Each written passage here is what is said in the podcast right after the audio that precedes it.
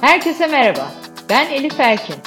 Bundan böyle iyilik sağlık dolu bir yaşam için bilmemiz gerekenler hakkında uzmanlarla bir araya geliyoruz. Merak ettikleriniz için bana ulaşın, araştıralım, hep birlikte öğrenelim. İyilik sağlık sohbetlerine hoş geldiniz.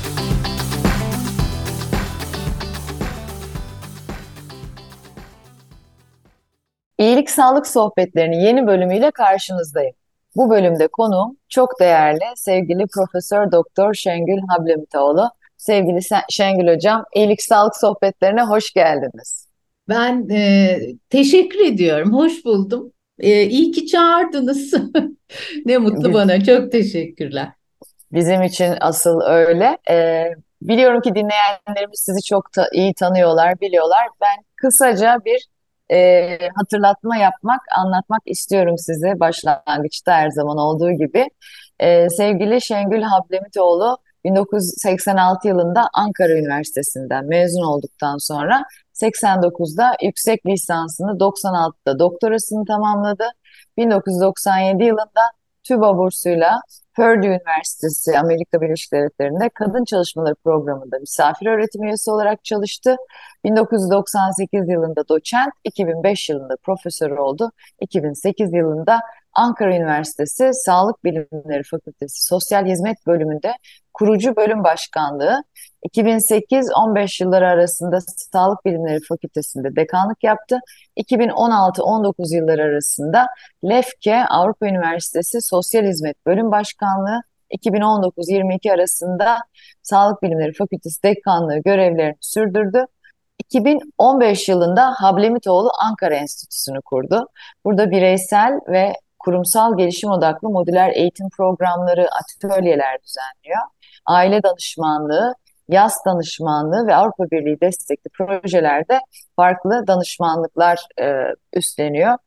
Bugüne kadar yayınlanmış çok sayıda makalesi ve 9 kitabı var sevgili Şengül hocamın sizlerin de bildiğiniz gibi. E, bence en e, tabii ki e, pek çok şey var ama en büyük e, katkılarından biri Türk toplumuna diyeceğim yani. Hepimize aslında e, bizi yasla tanıştırmak oldu. E, çünkü yas bizim zihnimizde e, bir şey olur, sonra hissedilir, biter e, gibi bir küçük bir döngüden ibaretken aslında yasın pek çok farklı sebeplerden ortaya çıkabilen bir şey olduğunu, e, pek çok yaşadığımız şeyin aslında yas olduğunu fark etmemizde çok büyük e, rolünüz olduğunu düşünüyorum hocam. Çünkü bizim aklımıza yas dendiğinde sadece evvelden en azından ve hala eminim bazılarımız öyle düşünüyor. E, bir ölüm ardından hissedilen bir e, duygu evet. olarak tanımlanıyor. Halbuki evet. yas farklı kayıplardan sonra da e, içine düştüğümüz durum diyebiliriz. Hani sizin programlarınızı dinlediğimizde, kitaplarınızı okuduğumuzda da e, bunu e, zaten çok net görüyoruz. Hatta iş değiştirmek, ev değiştirmek, e, işini kaybetmek, bir ilişkiyi kaybetmek gibi e, farklı pek çok etken e, yasa neden olabiliyor. O yüzden belki biraz tanımıyla başlamak faydalı olur hepimiz için bir tekrar altını çizmiş oluruz. Ee, evet, şimdi tabii aslında ben de e, yasla kendi öznel e, tanışıklığım e, başlamadan önce sizin gibi düşünüyordum. E, aslında biz yasın sadece ölümle gelen kayıpların ardından e, yaşanan bir süreç olduğunu düşünüyorduk. Çoğu, hep, hemen hepimiz öyle düşünüyorduk. E, fakat ben tabii bir, bir şansım oldu. Akademide olmak e, biraz bu başıma gelenin ne olduğunu anlamak için çaba göstermeye, oraya yöneltti beni. Ve e, gördüm ki sadece ölümle gelen kayıplarla biz e, yas içine girmiyoruz. Ya da e, yas dediğimiz şey o çok kapsamlı bir şey. Ama çok da e, kısacık da açıklayabiliyoruz. E, onu da söyleyeyim. E, gördüm ki sadece ölümle gelen kayıplarla çıkmıyor. Biz e, pek çok şeyin ardından yas tutabiliyoruz. Ardından diyorum çünkü biten bir şeyin e, ya da hayatımızda değişime neden olan, neden olan, alıştığımız, bildiğimiz şeyi kaybetmeye neden olan herhangi bir şeyin ardından biz yas tutuyoruz ve e, günümüze kadar diyeyim. son son e, 20 yıl diyeyim günümüze kadar yaz yalnızca psikolojinin konusu olarak da algılanıyordu aynı zamanda. Belki buradan yola çıkarsam tanımı e, basitliğinin e, daha basit olduğunu e, hepimiz kabul edebiliriz, kolayca kabul edebiliriz diye düşünüyorum. Çünkü böyle çok uzun uzadıya bir tarif istemiyor yaz aslında. Şimdi disiplinler açısından yaz kesişimselliği olan insani bir durum. Son yıllarda e, duygusal sonuçlara odaklanan geleneksel odak değişiklik gösterdi. Biz geçmişte disiplinler arası demeyi tercih ederdik buna. E, ancak evet. e, günümüzde e, kesişimsellik diyoruz. Bunun kadar karşılık gelmiyor çünkü disiplinler arası demek. E, farklı disiplinlerin yaz söz konusu olduğunda e, birbirine değme noktaları var. Şimdi ne diyebiliriz? E, tanımlayacak olursak bu kapsamda çünkü neden böyle tanımlıyoruz onu da söyleyeceğim. E, belki ileri görünebilir dinleyenler için ama şöyle bir şey var. Yaz yaşamımızda değişim yaratan kayıplar karşısında verdiğimiz doğal tepkilerin bütünü. Ee, peki ne, ne evet. tür ne tür tepkiler veriyoruz? Bence o zaman sadece duygusal odak olmadığını e, çok daha iyi anlayabiliriz diye düşünüyorum. E, sosyal, çevresel, ekonomik, fiziksel, davranışsal, zihinsel çok katmanlı tepkiler veriyoruz biz. Şimdi evet. e, ve yas dediğimizde yasa, yas anlayışımıza dair e, bir anda konu psikoloji perspektifinden bakarken eğer bu şekilde bu boyutlarla verdiğimiz tepkilerin çeşitliliğiyle düşünecek olursak o zaman e, bir anda duyguları konuşurken yasın siyasetle ilişkisini konuşma ihtiyacı duyuyorsunuz ya da evet. sosyal kültürel e, boyutlarını dikkate alarak kavramlaştırma ihtiyacı duyuyorsunuz. Dolayısıyla burada tekrar onun altını çizeyim bir anda e, bu kesişimsellik yasın ekonomi politiğini ve sosyopolitiğini yaratıyor. Bir anda e, çok daha kapsamı alanı geniş bir şeye dönüşüyor. Aslında yaşamın kendisi oluyor. Evet, Çünkü kayıp diyecektim. Evet, e, e, Elif Hanım kayıp şöyle bir şey. Bir anda yaşamımızın tek bir noktasında bizim duygularımızı etkileyip gelip geçen bir şey değil. Sadece duygularımız etkilenmiyor ki. E, aile yapısına bağlı olarak ailede gelir getiren bir tek kişiyi kaybettiğinizde bir anda ekonomisi etkileniyor, ailenin mali durumu etkileniyor gibi yani çok basite evet. indirgedim e, burada. Şimdi benim durduğum yerden baktığımda da sosyal hizmet alanından baktığımda da e, yaz biyopsikososyal evrensel bir deneyim. Dolayısıyla evet. bedensel, e, e, zihinsel pek çok şeyi ve hatta tıbbi boyutları olan e, bir deneyim ve e, açıkçası kaybın kişiler üzerindeki e, çok o geniş etkisini e, anlamak için e, bu biyopsikososyal bakış önemli. Neden böyle baktığımıza dair isterseniz böyle küçük bir şey verin. Mesela yakın zamanda e, bazı araştırmalar yayınlandı benim dikkatimi çekti. Yani dolayısıyla burada ne sadece tıbbi, ne sadece psikolojik, ne sadece kültürel, ne sadece e, sosyal bunların hiçbirini tek başına yas için e, e, açıklamalar yapmak ya da e, eğer bir sorun yaratıyorsa insan yaşamında e, yas süreci onu çözmek için tek başına bunları kullanamıyoruz. Dolayısıyla bütünsel şöyle, bakış açısı evet, yani. Çok bütünsel bakmamız gerekiyor. Mesela şöyle bir araştırma vardı yakın zamanda. E, bazı ağrı yakınmalarıyla insanlar e, gidiyorlar. Fakat bakılıyor ki e, bir kayıp fizyolojik yaşamışlar. bir şey yok değil mi? Aha, fizyolojik evet. bir şey yok ya da e, nedeni anlaşılamayan inflamasyonlar e, belirleniyor insanların vücudunda. Fakat bunun için şöyle diyor araştırma. Bu sadece bizim tıbbi bir bakış açısıyla çözebileceğimiz bir şey değildi. Buradaki e, sosyal, kültürel, e, hatta etnik, ırksal e, bir takım e, belirteçleri de bu inflamasyonları ortaya çıkan o belirteçleri de ortaya çıkarmak, bulmak zorundaydık diyorlar. Yani e, bu noktada tek başına tek bir disiplinin e, ne diyeyim çare olmak dersem hep bir sanki sağlık sorunuymuş gibi öyle bir atıfta bulunuyormuşum gibi geliyor ama Evet, durumu düzenlemesi, dengelemesi. Belki evet denge ben dengenin e, dengeyi bulmanın yasın içinde dengeyi bulmanın çok önemli olduğuna hem kişisel olarak inananlardım hem de gerçekten dengeyi bulmak devasa bir literatüre dayalı onu Evet. da söyleyeyim yasla ilgili. Tabii. E, o yüzden e, bu bağlamda konuştuğumuzda kayıp ve yas insan yaşamının temeli. Ve e, ben bir de buna şunu eklerim. E, hani e, herhangi bir kaybın ardından verdiğimiz tepkilerin e, bütünüdür dedik ya. Aslında Evet. şöyle bir şey var. E, yaz bağ kurmanın da bir sonucu. Ve bağ kurmanın bir bedeli. Ben böyle de Evet, tanımlıyorum doğru. aynı Çok, zamanda. çok güzel bir ifade. Bağ kurmanın bedeli. Evet, bağ kurmanın bir bedeli. Şöyle bir şey, en başta sorduğunuz, yani sorduğunuz demeyeyim de söylediğinize döneyim. Şimdi insanlar kentlerle, kedisiyle, köpeğiyle, sevgisi, sevgilisiyle, eşiyle, dostuyla, işiyle, ormanıyla, ağacıyla, eviyle, sahip olduklarıyla e, duygusal bağlar kuruyor.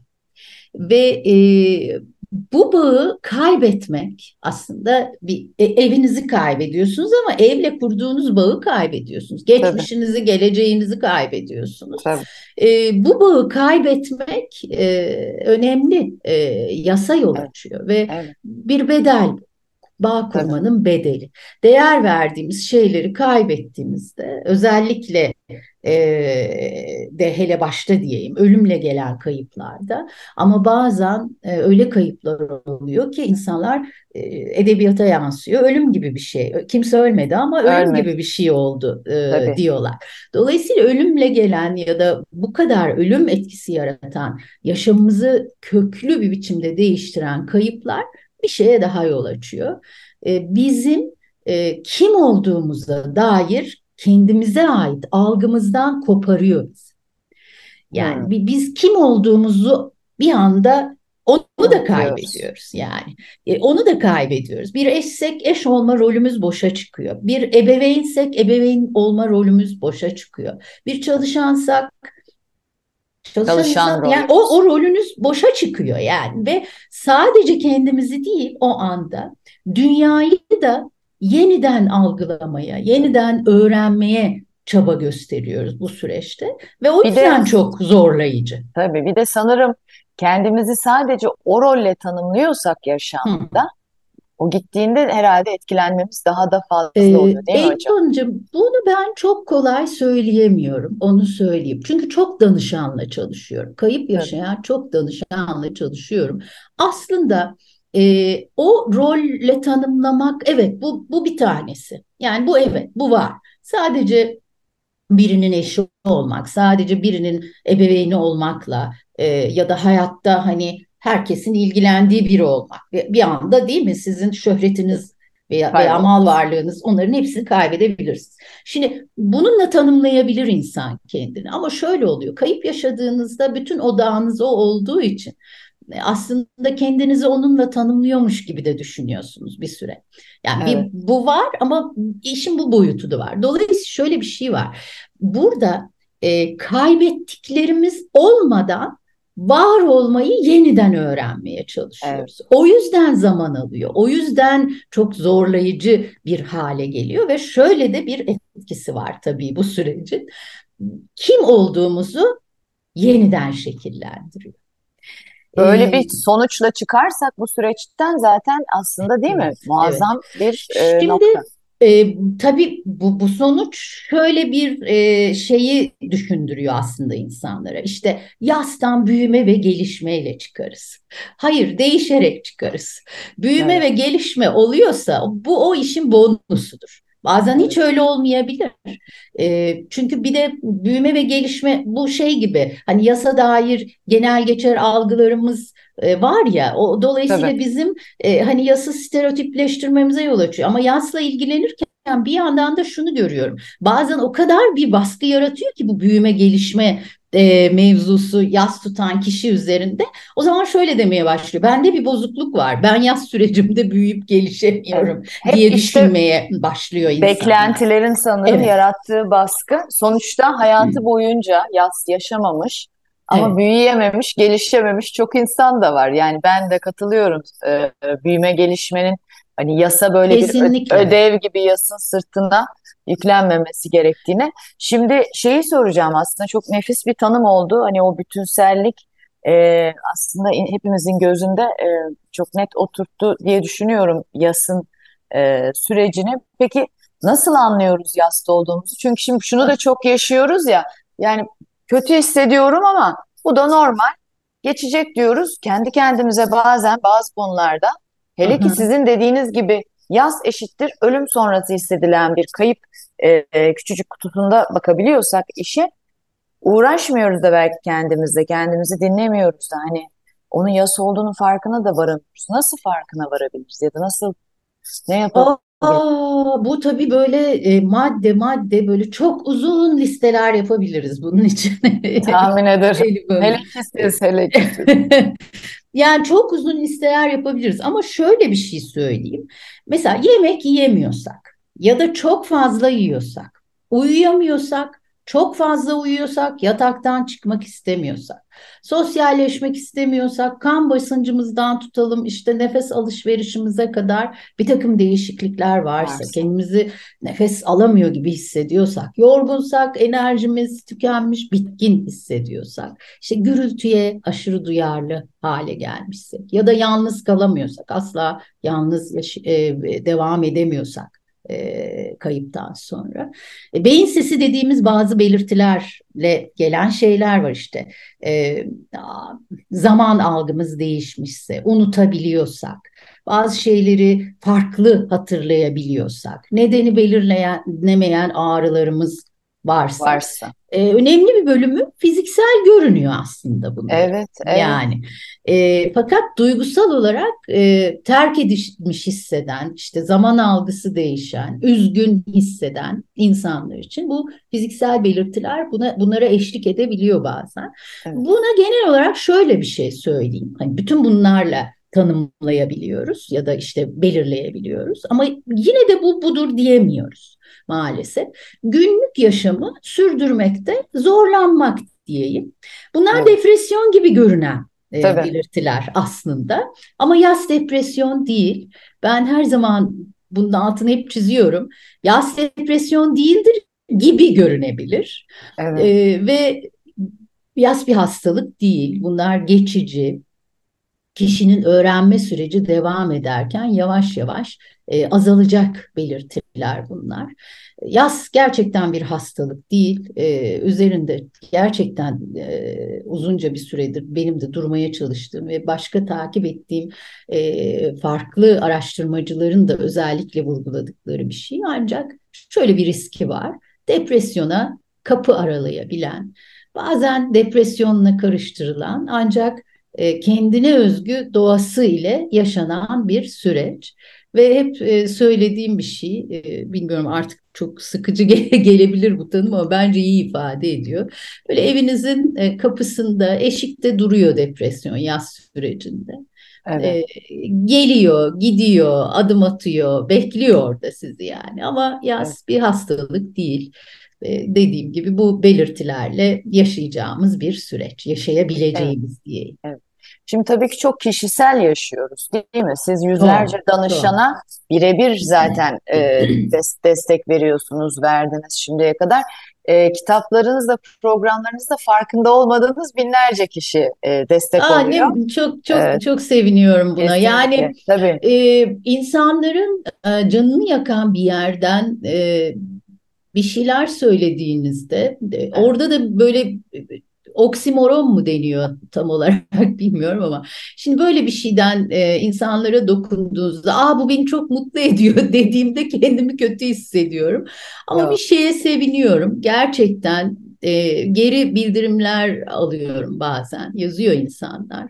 Tam benim yaşadığım şeyi anlatmışsınız Evet. ya da onu söylüyorsunuz diyorlar. Ben bunun e, bir insan için de çok iyileştirici olduğunu söylemem gerek. Yani Yok, bunu kesin. duyan bir insan için bu, bu, bu- Evet. ben bunu duyduğumda iyi hissediyorum, iyileştiğimi hissediyorum yani. O, onun için çok değerli benim için. Evet, e, bir yıllardır siz birilerine iyi gelmek için aslında bir şeyler yapıyorsunuz akademik olarak, sosyal Galiba olarak. evet yani galiba bu da benim kendi anlam arayışımın Evet. bana yüklediği bir e, şey oldu. Hani burada böyle çok ulvi bir şeyler is- e, söylemek Tabii. istemem bu anlamda. Tabii. Ama e, işin içine girince aslında kayıp yaşayan insanların e, birbirine benzer, birbirine pek benzemez, benze, Evet. benzeye, benzeyen ya da benzemeyen pek çok tutum içine girdiğini gözlemliyorum. Yani Evet. Benimki de onlardan biri. Tam da onu soracaktım hocam. Yani tabii ki herkes biricik ve e, farklı şeyler yaşıyorlar süreç içerisinde. Farklı kayıplar ve de verdikleri tepkiler de farklı, iyileşme süreleri de belki de yaşadıkları süreçte verdikleri e, yolculuk da farklı ama genel bir hani yasta aslında genel olarak da böyle belli aşamalar vardır dediğimiz çünkü Hmm. hani belli durumlarda onları gö- gözlemleyebiliyoruz biraz daha resmin gerisine çıkıp binlerce insanın yaşadığı sürece baktığımızda. Siz zaten konunun uzmanı olarak hani önce bir isyan, bir kabullenme, Evet. e, değişim hani nasıl bir süreç var büyük resimde? Şimdi burada şunu söyleyelim mi Elif Hanımcığım? Şöyle bir şey var. Şimdi son 15 yıldır daha da hızlandı bu. Bu aşamalar tartışılıyor artık. Yani geçerli ve e, bizi doğru yönlendirip yönlendirmediği tartışılıyor. Ben tabii Köbler-Ross'a burada biraz haksızlık edildiğini de söylemeden geçmek istemem. E, şimdi şöyle bir şey var. E, 20 yıla dayanan araştırmalar var. Yani 20 yıllık süreçlerle devam etmiş araştırmalar. Bir tanesi e, bu tür çalışmalar yapan George Bonanno diye biri. Belki bizi dinleyenler merak edip bakabilirler. Şimdi Bonanno e, 11 Eylül saldırılarından e, sonra geride kalanlarla çok uzun yıllara dayalı araştırmalar yapan biri. Aynı zamanda Uzak Doğu'da e, SARS ve e, kuş gribi gibi e, kayıpların arkasından kalanlarla uzun yıllara dayalı çalışan biri. Şimdi şöyle söylediği bir şey var onun. Diyor ki İnsanların bütün bunlara dayanarak şunu söyle çok da güzel söyleşileri vardır. Yani bulup Aa, e, iz- dinleyebilirsiniz. Çok baş, çok anlaşılır, çok e, öğretici e, söyleşileri var. Şimdi şöyle bir şey söylüyor. Diyor ki e, insanların üçte ikisi doğal, normal yaz sürecinde olurlar diyor. Üçte ikisi bunu bütün doğallığıyla yaşarlar diyor ve hayatlarını sürdürürler diyor. Ancak diyor üçte biri travma sonrası stres bozukluğu kapsamında değerlendirilebilir. Ancak diyor. Yani bir dayanıklılık gösterebilen bir üçte iki var. Kabataslak Evet. tabii ki bunu söylüyor. Bir de e, bir takım belirtiler gösteren üçte bir vardır diyor. Fakat ben pandeminin e, sonlarına doğru onun bir söyleşisini dinledim.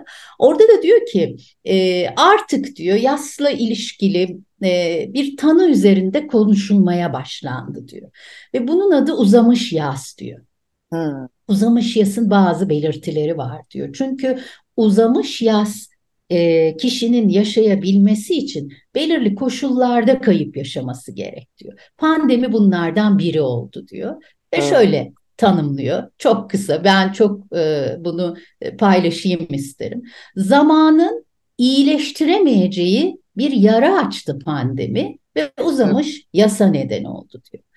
E, burada e, o zaman aşamalara döndüğümde ne oluyor? Şimdi o konuda biraz bilgi verelim isterseniz.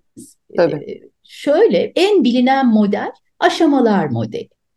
E, Köbler-Ross, Elizabeth Köbler-Ross İsviçreli bir psikiyatr. E, terminal dönem hastalarla çalışıyor. Ölmek ve e, Ölüm ve Ölmek üzerine kitabında bu aşamalar yaklaşımını böyle bütün ayrıntılarıyla ortaya koyuyor. Ölmek üzere insanlarla yaptığı klinik çalışmaların sonuçlarına dayanarak bu aşamalardan bahsediyor ve diyor ki e, hastalık sürecindeki bu kişiler diyor yaslarını yani işte bir ölümcül teşhis almışlarsa e, bu teşhise nasıl tepki verdiklerini ileriye dönük yası açıklıyor bu aşamalar modeli aslında. Evet. Kişinin kişinin kendi yasını açıklıyor aslında. Evet. Bu zaten baktığınız zaman özellikle pazarlık aşaması, pazarlık aşamasını gerçekten ortaya çıkmış bir kaybın ardından çok şekillendiremiyoruz aslında. Tabii. Ama ileriye dönük yası, kişinin kendine yönük, e, dönük yasını açıklamak için pazarlık çok önemli pazarlık aşaması. Şimdi ben ondan şöyle söz edeyim. Zamanla bu model yasın beş aşamasına dönüşmüş. E, şok ve inkar, öfke, pazarlık, depresyon ve kabul aşamaları. Sonra e, Köbler-Ross'un bir öğrencisi var, David Kessler.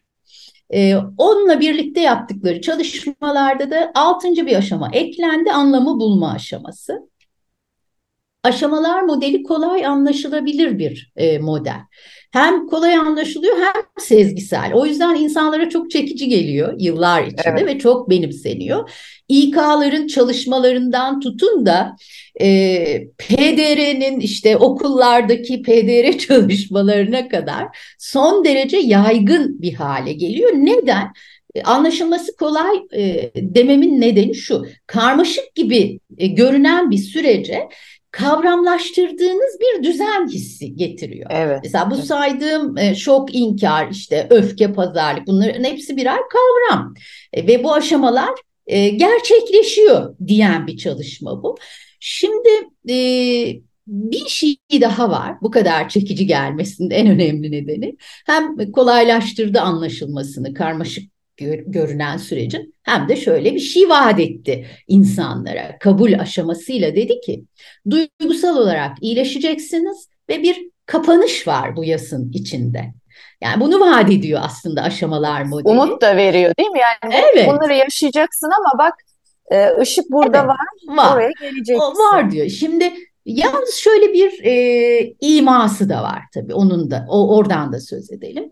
Bu aşamalardan herhangi birini tamamlayamazsak çeşitli komplikasyonlar ortaya çıkar. Şimdi bu o zaman demin söylediğim şeye yol açıyor. Hani büyüme ve gelişme olacak.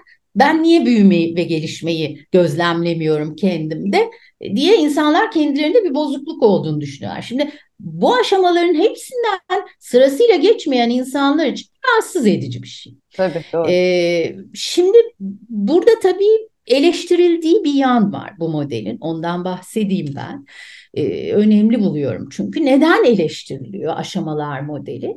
Yaz deneyimimizin e, karmaşıklığını, çeşitliliğini ve kendine özgü niteliğini elinden alıyor. Yani diyor ki bu aşama herkes buradan geçecek, bu evet. yoldan bu yoldan herkes geçecek diyor ve şöyle bir e, fikir de yaratıyor. Bununla ilgilenen, işte öğrenmeye ve merak etmeye çalışan insanlar üzerinde. Yasın bir zaman çizgisi var. Bu doğrusal bir çizgi, doğrusal bir süreç.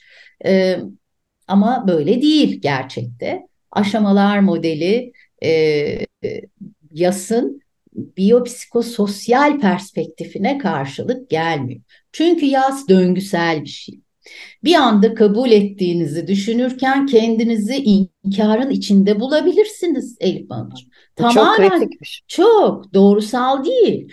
E, ve e, bu nedenle gerçekten e, güncel araştırmalar, güncel e, tespitlerde acımasızca eleştiriliyor araştır, e, aşamalar, aşamalar modeli. modeli. Evet. Ve e, dediğim gibi biyopsikososyal perspektife karşılık gelmekte de zayıf kalıyor. Çünkü şöyle bir şey var. Neden zayıf kalıyor? Yaz sürecindeki kişilerin deneyimledikleri işte saydık ya şunlar şunlar tabii, oluyor tabii. diye e, deneyimledikleri fiziksel, psikolojik, sosyal, manevi ihtiyaçların çeşitliliğine açıklık getiremiyor.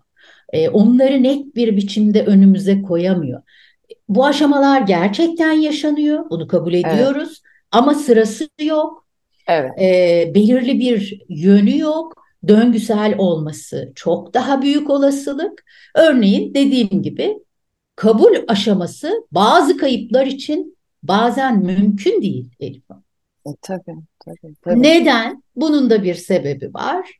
Biz aslında kaybı ya da ölümü diyelim kayıpla e, ölümle gelen kaybı ya da diğer kayıpları kabul etmiyoruz. Aslında biz uzlaşmaya çalışıyoruz. E, kabul ve uzlaşma farklı, Farklı. e, kavramlar. Dolayısıyla tartışmalı. Hem kabul aşaması hem döngüsel olduğunu görmezden gelmesi e, Evet. tartışmalı. Ancak çöp diyemem, asla diyemem. Köbler-Ross'a hayranlık besleyen biriyim ben. E, muazzam çalışan bir vakfı var, Köbler-Ross Vakfı. Hala onun çalışmaları üzerinden yürütülen tedaviler Araştırma. var, araştırmalar ve e, bin, yüzlerce insana burs veren, olanak sağlayan bir yer.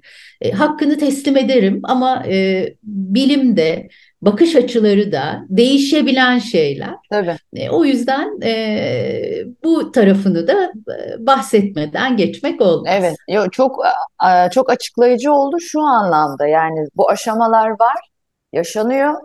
E, dediniz hani zaten e, şeyi e, hakkını Sezar'ın hakkını Sezar'a verdiniz Evet. ama sırası yok, yönü yok ve döngüsel olabiliyor. Yani bunu o aşamayı ben geçtim diye düşündüğümüzde belki bir anda gördüğümüz bir şey, duyduğumuz bir şey, yaşadığımız bir şey tetikleyip bizi farklı bir noktaya geri götürebiliyor. Evet, yani o şöyle bir şeye yol açabilir kişide. İki ileri bir geri ama bunun öyle olduğunu anlamlandıramadığında o zaman zorlayıcı olabiliyor. Yani iyilik hissine biraz uzaklaşıyor kişi. O yüzden e, döngüsel olacağını bilmek, tekrar e, kötü hissedebileceğini, iyi hissederken aynı anda kötü hissedebileceğini bilmek Ve bunun normali önemli. yok, Evet, değil mi? bunun Bunun normali. bunun yasın doğası gereği ortaya çıktığını bilen kişi için ve a, bunu birçok insanın kendine Yaşadı. yaşasa da e, benzeri deneyimlediğini bilmesi kadar rahatlatıcı bir his yok e, Elif Hanım. Evet, evet. Yani bu süreci yönetmek adına zaten hayattaki pek çok şeyi yönetmek için belki de bilgi güçtür diyoruz hep. O farkındalık olduğunda, bilgi olduğunda insanda en azından beklentilerini de e, belli oranda. Tabii ki çok zor süreçlerden bahsediyoruz. Böyle hariçten gazel okuma gibi benimki ama anlamaya çalıştığımda en azından onu e, hissedebiliyorum. Yani bir şeylerin şu anki içinde bulunduğu duruma dair yaşadığının e, farkında olduğu zaman insan sanki daha kolay e, tutunabiliyor ya da e, direnebiliyor, belki dayanabiliyor. Şey de çok benim için önemli. E, yani bu illaki ölüm değil yas dedik belli kayıplar, Evet, evet, ilişki, ilişki bitişleri de olabilir. Biten bir ilişkinin ardından e, hani bu dediniz ya illaki kabul etmek zorunda da değiliz yani o kaybı. E, Evet. şeye benzettim ben. İlişki bitti ve e, hani üzgünsünüz, yastasınız, affet deniyor. İşte bir babayla olan ilişki, anneyle olan ilişki yani ölüm yok ama ilişki bitmiş olabilir ya da sevgiliyle olan ilişki. E, bir affetmek empoze ediliyor. Hani hep kabul et, bak herkes bunu yaşıyor. İşte ölümde de onu yapıyoruz ya çevremize. Geçecek, iyi olacaksın. Baskılarımız da olabiliyor zaman zaman iyilik yaptığımızı düşünürken. E, bir affetmek, bir de o uzlaşmayı ben teşekkür etmeye tırnak içinde bir şekilde benzettim o biten ilişkiye. E, bilmiyorum kendimi ifade edebildim. Yani ilişki bitti. Yo yo an- anladım. Hani o ilişkideki giden kişinin yaptıklarını affetmek zorunda değiliz. Ama e, o ilişki yaşandı ve hani o ilişkide bana şunu şunu kattı ya da bu ilişkinin bitmesi aslında bana şunu şunu kattı diye teşekkür edebiliriz de biraz. Sizin o kabul etme ve uzlaşma e, Evet. Tam, tarifinize tam, benziyor. tam olarak öyle. Yani e, ölümle gelen kayıpta belki tabii ki böyle ifade etmeyiz ama bir ayrılıkta e, uzlaştığınız zaman affetmek değil o. E, çünkü affetmek başka yere evrilen bir şey. Evet. E, affetmek değil. Aslında hiçbir zaman affetmeyiz. Ancak e, onunla yaşamayı öğreniriz. Evet. Onunla Ee, yaşamayı öğrenmek o da o da uzlaşmadır yani. Hatta öyle bir şey söylediniz ki e, anne baba ile biten ilişki gibi. Dünyada bilmiyorum şimdi konunun e, dışına çıkmak istemem ama en e, hele bizim ülkemizde en az konuşulan, konuşulmak istenmeyen ama bir pandemi gibi olan e, ebeveynden ayrışma diye bir şey var. E, çok zorlayıcı yetişkinler için. Tabii Ve tabii. ciddi yasa ve, ve ömür boyu yasaya açan bir şey. Çünkü değerlerinizle, e, kültürel değerlerle ve e, geçmişinizle e, çelişen bir değişim yaşı, yaşıyorsunuz hayatınızda. Tabii, tabii. Ağır yas yaratıyor. Aynen öyle. Ee, çok e, valla harika aktı gitti. Ee, şimdi bir de bir şey daha sormak istiyorum. Hep böyle sanki bireysel yası konuştuk gibi ama Hı hı, e, bir de böyle grup olarak yaşadığımız, kitle hı, olarak hatta hı. toplum olarak yaşadığımız yaslar da var. E, Hani söylerken bile tabii tüylerim diken diken oluyor. Şimdi çok acı bir deprem yaşadık. Hepimiz gerçekten kendimizden geçtik.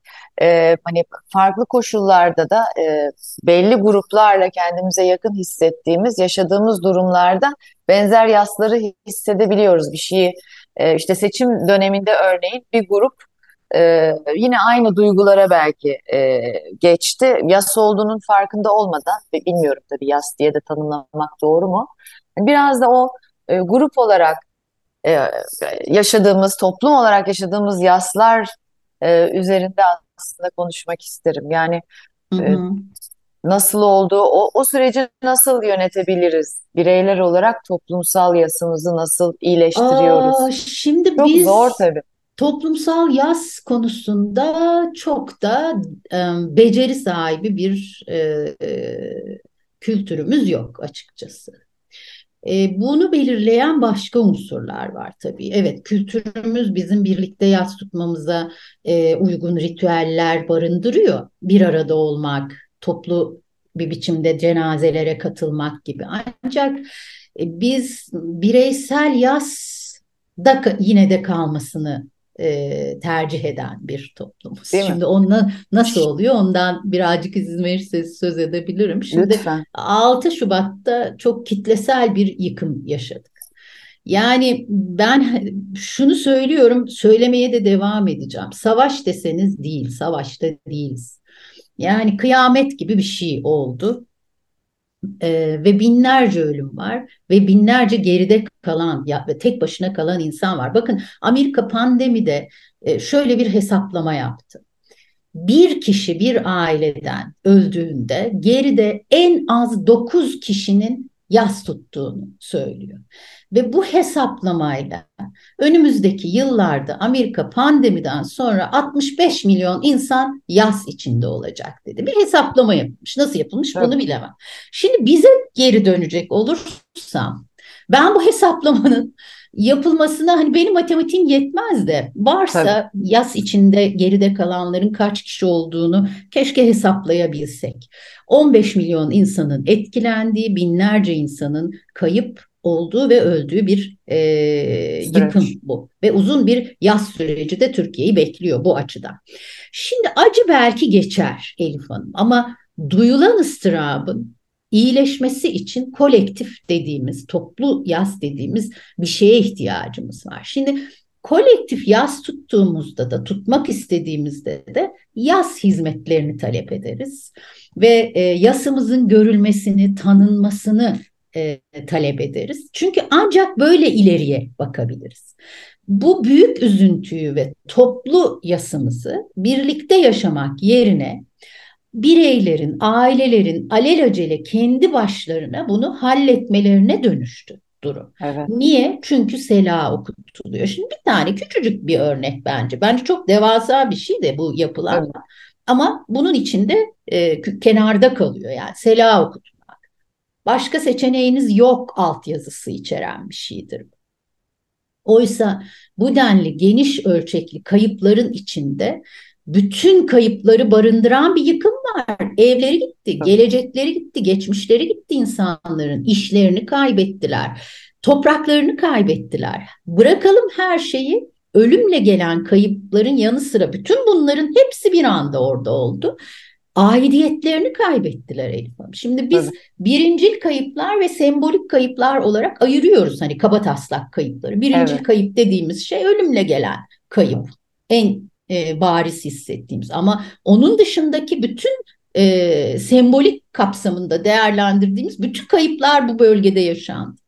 Gelecek hayallerini kaybettiler insanlar. Dolayısıyla şöyle bir tanımı var aslında toplu yasın ya da kolektif yas diyelim. E, bir e, toplumun, bir topluluğun, ulusun savaş, doğal afet, terör eylemi gibi bir olayın ardından hissettiği yası tanımlıyor.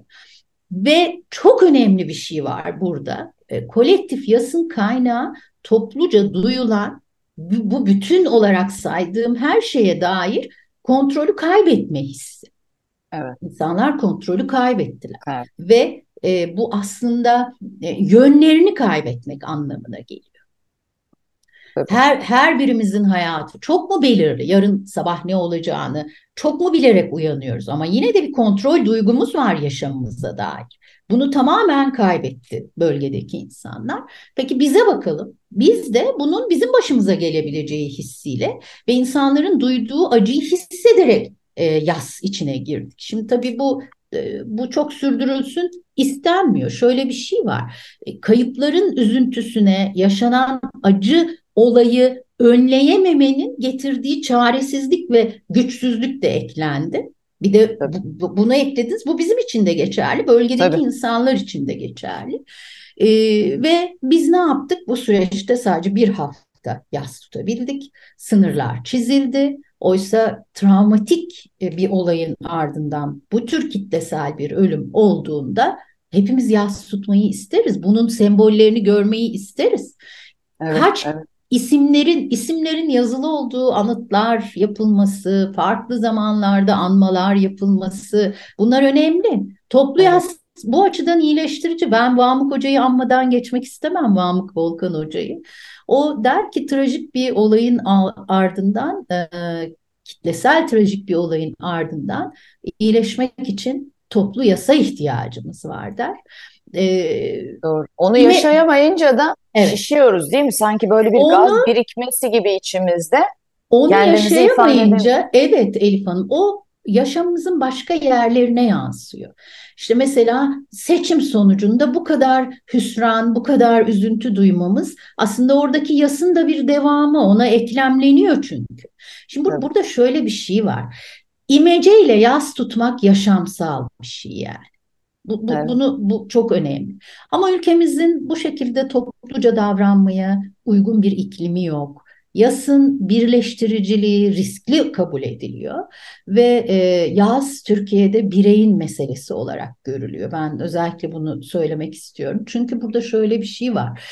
E, bu politik bir tercih. İnsanların topluca çektikleri acının e, yasını bireylere bırakmak, kolektif yası desteklememek, teşvik etmemek politik bir tercih.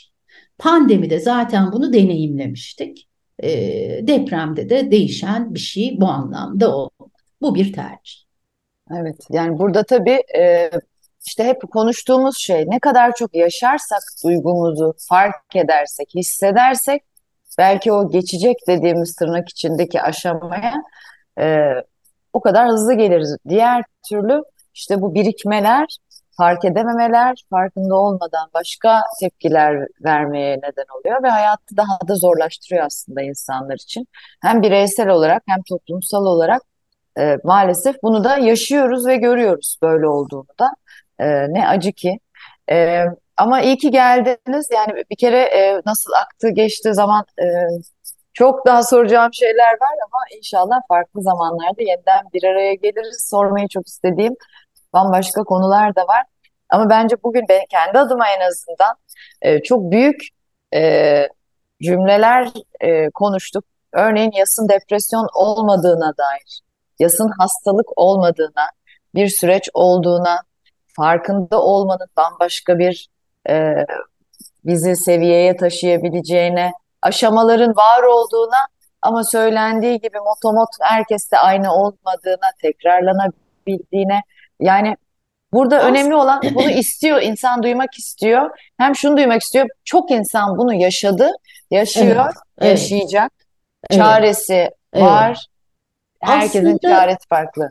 Evet. e, Elfon burada bir şey söyleyeyim. Söylemezsem eksik kalır. Aslında farkındalık bizim aktif olarak yas tutmamızı sağlıyor.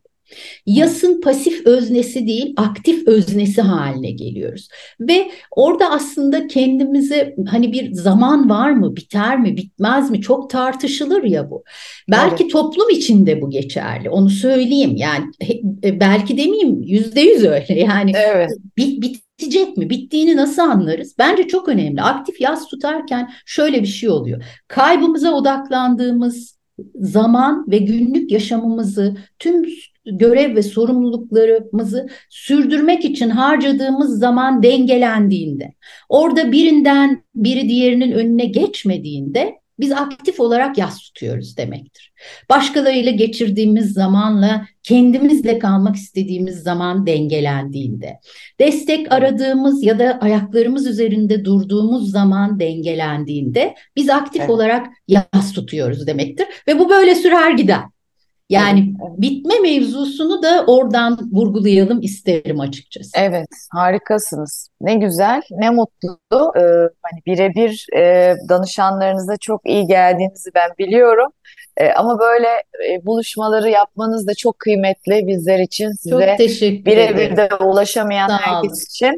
E, ne mutlu ki bu anlam bulma e, konusunda siz bize en azından e, anlam bulduruyorsunuz, iyilik e, getiriyorsunuz.